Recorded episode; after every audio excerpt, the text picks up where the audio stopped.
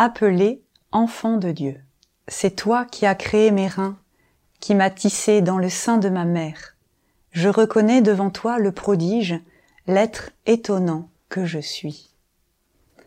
L'auteur de ces versets de psaume exprime son émerveillement devant la création d'un être humain dans les entrailles maternelles. À l'entendre, on imagine aisément un artiste travaillant à son œuvre dans le silence d'un atelier retiré. C'est en effet un chef-d'œuvre qui se prépare dans chaque femme enceinte.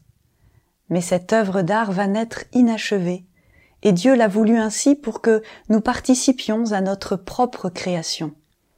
Par les choix libres posés chaque jour, nous devenons l'artisan de notre propre vie. Dans nos écoles, je vois bien qu'il est essentiel de faire comprendre aux adolescents la différence entre réussir dans la vie et réussir sa vie. L'enjeu n'est pas d'abord d'édifier un empire ou de gagner beaucoup d'argent, mais de devenir une personne de confiance, un être libre et responsable, un véritable enfant de Dieu. Cela prend beaucoup de temps, le temps d'une vie, et ne va pas sans souffrance.